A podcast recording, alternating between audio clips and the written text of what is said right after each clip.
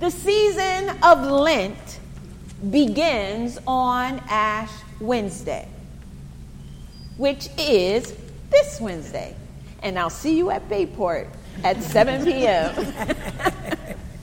the purpose of Lent is to be a season of fasting, self denial, Christian growth, penitence, conversion, and simplicity. Lent, which comes from the Teutonic German, Germanic word for springtime, can be viewed as a spiritual spring cleaning, a time for taking spiritual inventory and then cleaning out those things which hinder our corporate and personal relationship with Jesus Christ and our service to Him. It is in this Lenten season which reminds us that we are most fulfilled when we are empty of self and filled with the Spirit of God becoming more transformed into the image of Christ.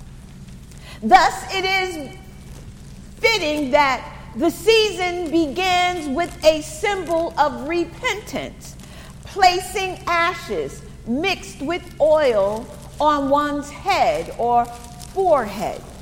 However, we must remember that our Lenten dis- disciplines are supposed to ultimately transform our entire person, body, soul, and spirit. By observing the 40 days of Lent, the individual Christian imitates Jesus' withdrawal into the wilderness for 40 days. In the Bible, the number 40 is symbolic of a period of testing. Just as Noah's faith was put to test of 40 days and nights of rain, the children of Israel being tested in the wilderness for 40 years, and here we have Jesus fasting of 40 days, which happens before he begins his public ministry. And I just want to let you know that during and after the 40 days of fasting and emptying out self and drawing closer to God, you will be tested. No ifs, ands, or buts. You will be tested. So, with all of that being said, I would like to talk to you for a few moments from the subject Can you pass the test? Can you pass the test? I know it's been some time since some of us have taken tests, mm-hmm. right? Yeah. So, can you pass the test? There are three accounts of the temptation found in the Bible one in Matthew, one in Mark, and one in Luke. Today, I'm going to use Matthew's account. Here in Matthew 4, we have a classic battle between the devil and the Messiah. Jesus had just come from one of the high points in his lifetime. He had been baptized, and at his baptism, his heavenly Father had declared his love for Jesus, and Jesus had been anointed by the Spirit of God. Oftentimes, your wonderful spiritual experiences are followed by times of tremendous temptation. Understand this God does not tempt us. But He will, from time to time, lead us into a situation, a trial, or a difficulty where we are tested so that our faith may be strengthened and proven genuine. It is in those weak moments that Satan whispers his lies. He tries to get us to doubt. He tries to get us to take matters in our own hands or even walk away from the Lord. Hebrews 4 and 15 says that Christ has endured all the temptations that we will have to endure. And guess what? He overcame them all. So we should look to him, who is the author and finisher of our faith, to learn how to prepare to pass the test. So let's take a look at the first temptation. Then Jesus was led by the Spirit into the desert to be tempted by the devil. After fasting 40 days and 40 nights, he was hungry. The tempter came to him and said, If you are the Son of God, tell these stones to become bread.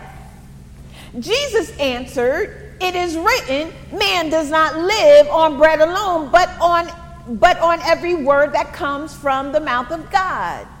Notice that Matthew explains that this temptation occurred after the 40 days of fasting. However, this does not mean that Satan did not battle Jesus the first 39 days of his fast. But now, at the conclusion of the fast, the battle raged more intensely. Jesus, like Moses and Elijah before him, who had also fasted for 40 days, had spent an extended time of prayer and meditation. He was preparing himself for the next three years of ministry. Throughout this period of time, he had been so intensely seeking God that he did not miss food. But as the 40 days were ending, his hunger grew intense. So we must prepare for the test through prayer and meditation on the Word of God. Prayer is one of the greatest tools one can have in the world because it opens the door to a dialogue with God. Now, we should already be doing this because we're supposed to be praying 10 minutes every day, right? Amen. Amen. So we got this one down. Yeah, we got right? We're, we, we got this one. We, you don't have to worry about that. The most basic definition of prayer is talking to God.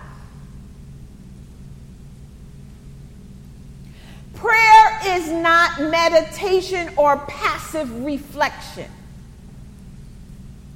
Prayer is direct address to God. It is the communication of the human soul with the Lord who created the soul. Prayer is the primary way for us as believers in Jesus Christ to communicate our emotions and our desires with God and to fellowship with God. So we have to pray.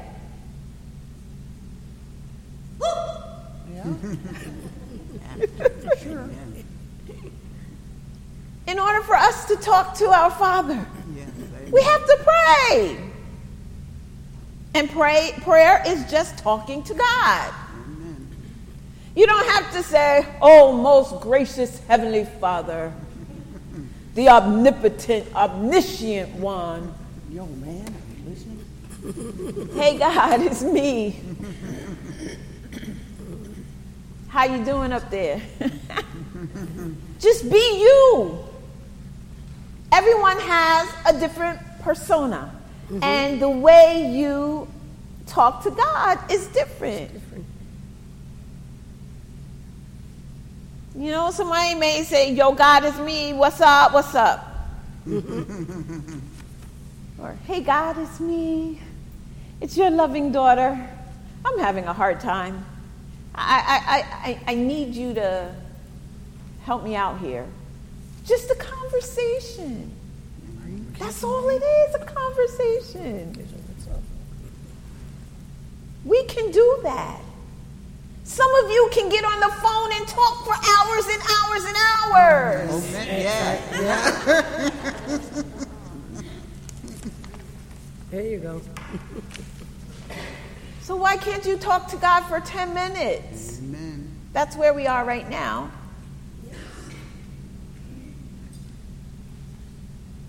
And the thing is, God will know your voice, you will know God's voice. So when you need to hear, you'll be tuned in to the direction in which God is leading you.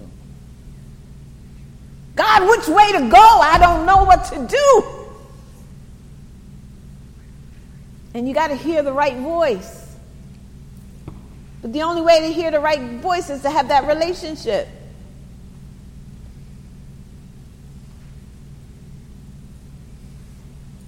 So Jesus had fasted for 40 days and nights, and he was hungry because he had not eaten. So the devil came to him. Hey, Jesus, are you sure about your identity? Now, I know God just said that you was his beloved son. Well, if you believe that, then why don't you try it out and check your powers? Mm. You know you're hungry. Change these stones into loaves of bread right now. And as hungry as Jesus was, that probably sounded like a good idea. Piece of cake. Piece of cake. Sounded like a good idea to his flesh. Because I know if I was hungry, I probably would have been like, I, I can do it. Bam! Mm-hmm. But Jesus is showing us what we need to do. But you see, Jesus loved the Father more than he wants to feed his flesh. And instead of changing the stones into bread, Jesus hit Satan with the word of God. Jesus says, Listen, I'm not doing that because the scripture says that man does not live by bread alone, but by every word that proceeds out the, of the mouth of God. So the strategy here is to use prayer and the word of God to pass the test. You see, your prayers must be effective to get results. And in order to get the results, they've got to be founded on the Word of God. Let me slow down. I'm getting excited. Wake up. So, in order for you to get results, they must be founded on the Word of God and not on the tradition of the church. Amen. Prayer is the word of God alive in our mouths, spoken with faith, believing that God will honor his word. God wants us to call on him, and he tells us if we call on him, he will answer with great and mighty things. Paul wrote in Philippians 4 6 through 7 Do not be anxious about anything, but in every situation, by prayer and petition with thanksgiving, present your requests to God. And the peace of God, which transcends all understanding, will guard your heart and your minds in Christ Jesus. Amen. Worry about nothing, pray about everything. The understanding of the Word of God is given to us through the Holy Spirit. So, Pastor Debbie, I try to read this Word of God, but I just don't understand it. The understanding of the Word of God is given to us through the Holy Spirit. We apply the Word of God in the name of Jesus. We speak the Word of God to situations and circumstances, individually or together as believers, praying one for another with joy in knowing that we will receive. And I've said this before and I'll say it again prayer cannot work where doubt lives. Prayer can't work if you doubt. And that's hard for some of us.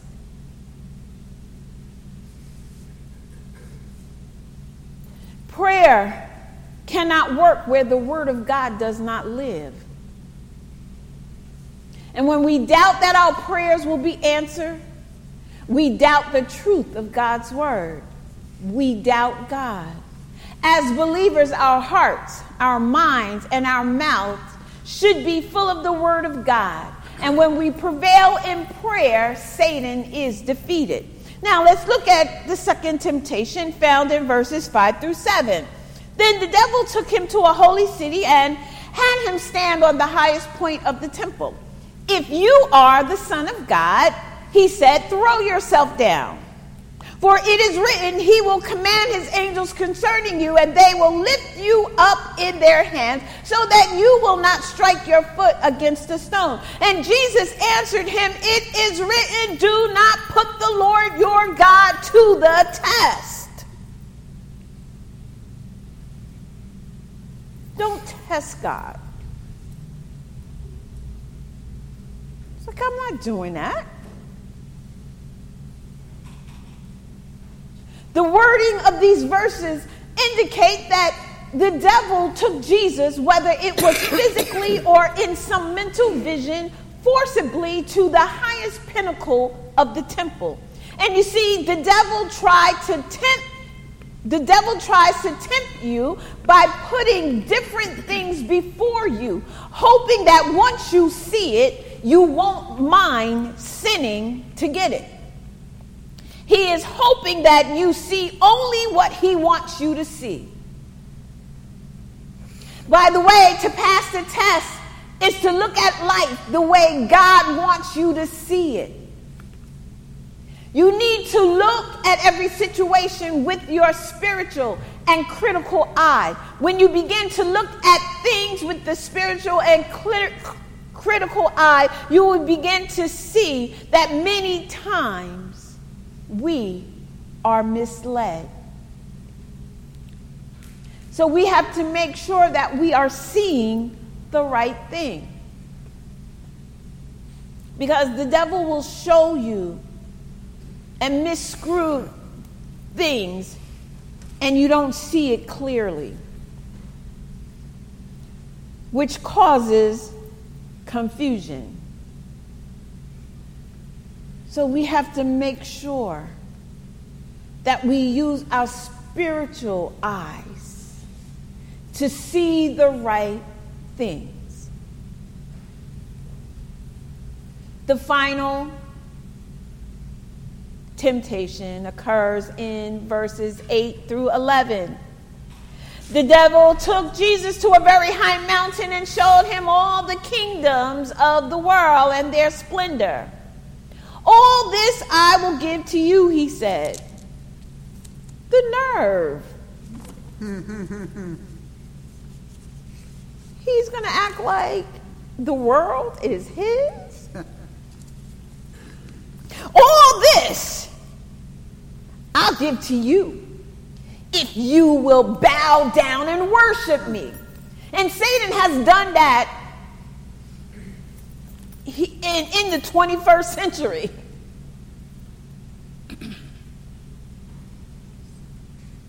If you bow down and worship me, I'll give you wealth. If you bow down and worship me, I'll give you success. And many people will give their soul to the devil for a few moments of fame, for a few moments of success. But what happens in the afterlife. Your soul is your most precious gift. You do not sell your soul to the devil.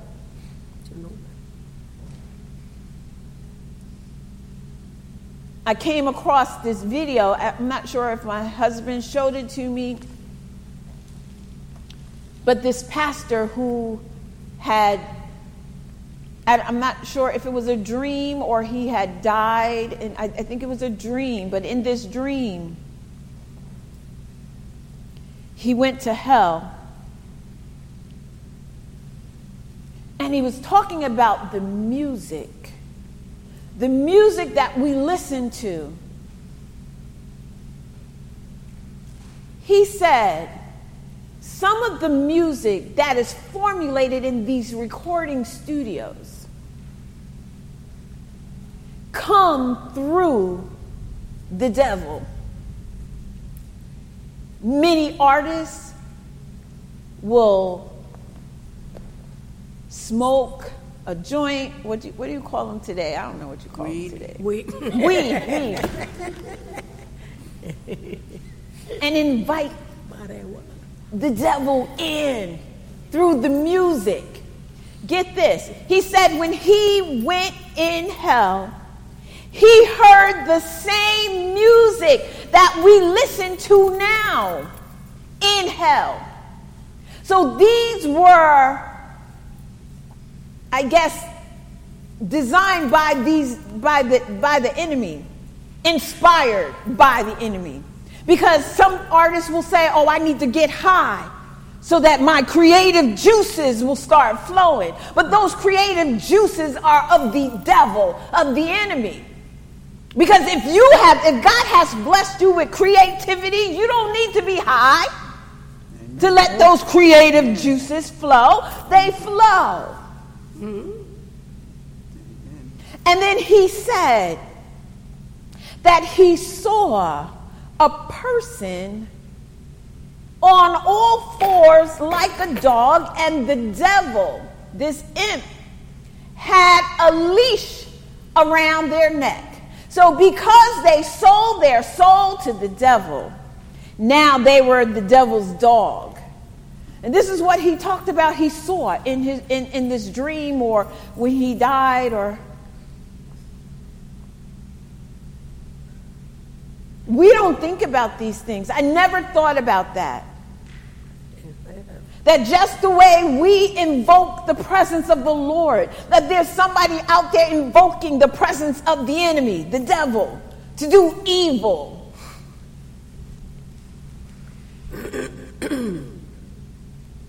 So the devil is saying to Jesus, Hey, I'll give you all of this if you would just bow down and worship me. You see, Satan just gave Jesus an eye exam, and he told Jesus to look around, and I will give you all of this if you kneel down and, and worship me. And Jesus basically said, Man, you done lost your mind.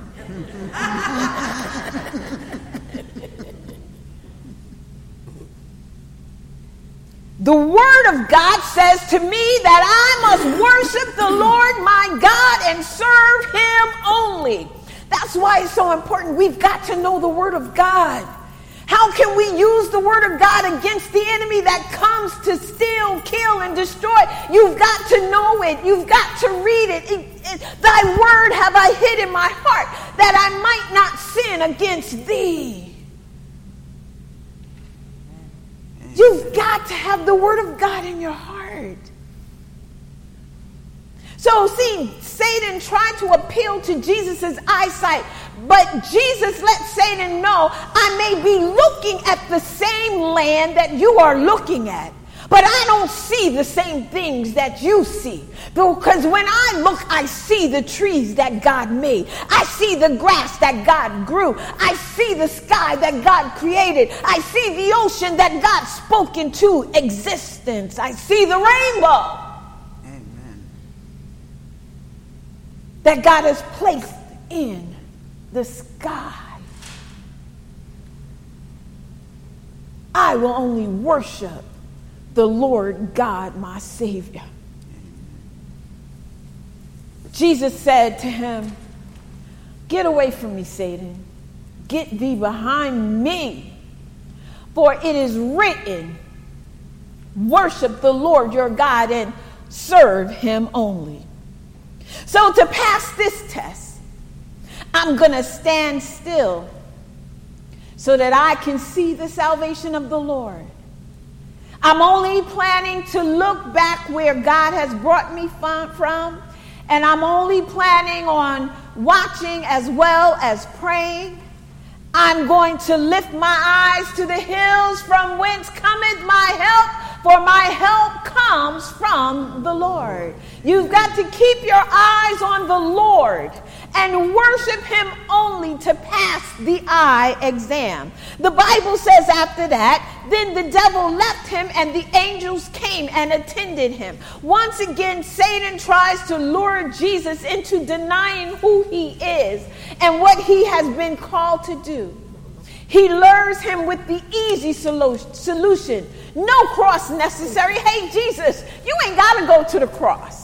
You ain't got to go through all that stuff that God is planning for you to go through. All you got to do is just bow down and worship me, and it'll be over. Satan will make it easy for you. He knows what you like and will flash it in front of your face. But you must remember that you should worship only the Lord. And worship simply means pure adoration unto God. It's not based on acts of blessings, but worship is based on God's nature and the fact that He alone is God.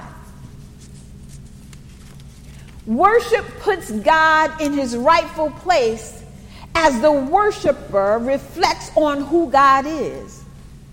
Worship is much more than just singing. Worship includes prayer, silence, reading, dancing, clapping, and many other expressions of adoration.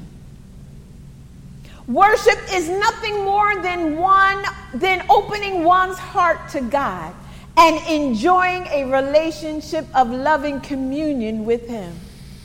Through worship, you become you you you come to God and you have an immediate experience with God and then you go forth transformed. Bob Sorge, he states that worship is the deep within us calling out to the deep in God. So, in conclusion, I pray that you all have received the tools you need to pass the test of temptation and make Jesus real proud to have you in the kingdom. Let us pray. God, we thank you for this word. We thank you for each and every one that is assembled here. God, we love you and we want to do what is right. So, God, help us to remember the tools we need to pass the test. Help us to be good and faithful servants that you will be well pleased with. Give us everything that we need, Father. All of these blessings we ask in Jesus' name. Let the church say, Amen. Amen.